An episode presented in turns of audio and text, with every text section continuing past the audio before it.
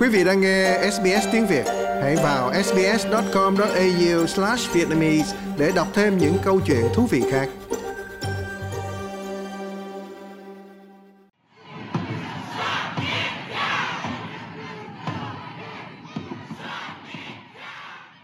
Hàng trăm người ủng hộ quyền phá thai của phụ nữ đã tuần hành ở các tiểu bang của Hoa Kỳ trong mấy ngày qua sau khi tòa án tối cao đảo ngược phán quyết trong vụ Roe kiện Wade.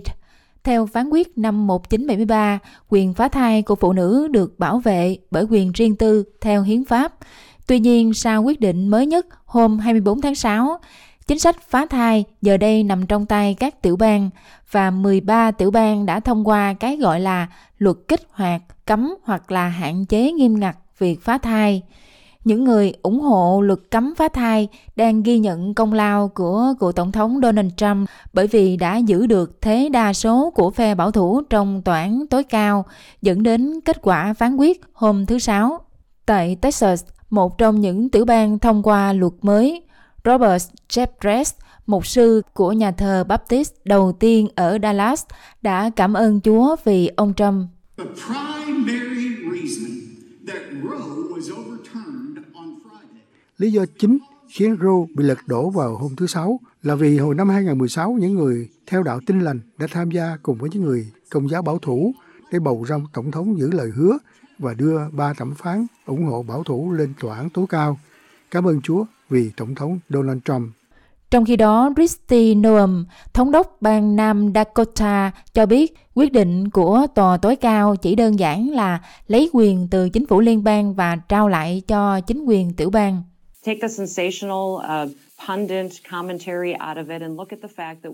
Hãy bỏ qua những bình luận giật gân và nhìn vào thực tế rằng tòa án tối cao đã khắc phục một quyết định sai lầm từ nhiều năm trước và bây giờ trao lại quyền cho các tiểu bang. Họ nói là hiến pháp không bảo đảm quyền phá thai. Điều đó có nghĩa là mỗi tiểu bang sẽ tự đưa ra quyết định về luật của họ và phụ nữ có cơ hội nói chuyện với các quan chức được bầu ở tiểu bang của họ để bảo đảm rằng luật phản ảnh được những gì họ coi trọng.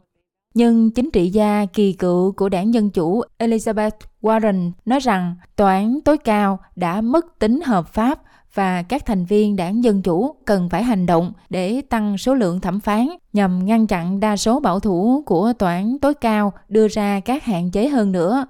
Thượng nghị sĩ Warren cũng nói với chương trình tuần này của ABC rằng không nên để cho các nhà lập pháp quyết định tương lai của việc mang thai.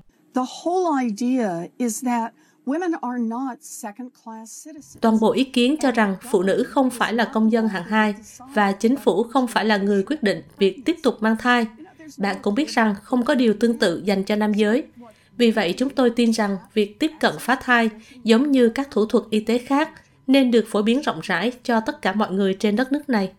Ray Baker, trợ giảng tại Đại học Towson ở Maryland, cáo buộc những người ủng hộ sự thay đổi luật là phân biệt chủng tộc và phân biệt giới tính.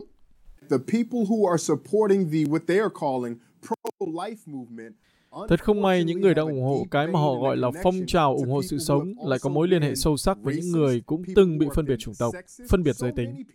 Nhiều người trong phong trào ủng hộ sự sống đã tán thành lý thuyết thay thế người da trắng, có nghĩa là người Mỹ da trắng tin rằng hễ phá thai là hợp pháp thì dân số da trắng sẽ giảm dần vì phụ nữ da trắng sẽ phá thai nhiều hơn. Trong khi đó, dân biểu đảng Cộng hòa bảo thủ Marjorie Taylor Greene nói rằng Phán quyết của tòa tối cao là kết quả của lời cầu nguyện và khắc phục quyết định trong vụ Roe kiện Wade. Công việc của tôi với tư cách là người đại diện ủng hộ và bảo vệ hiến pháp, bảo vệ các quyền cũng như sự tự do của người dân và phá thai không phải là một phần của hiến pháp của chúng ta. Like, share, comment. Hãy đồng hành cùng SBS tiếng Việt trên Facebook.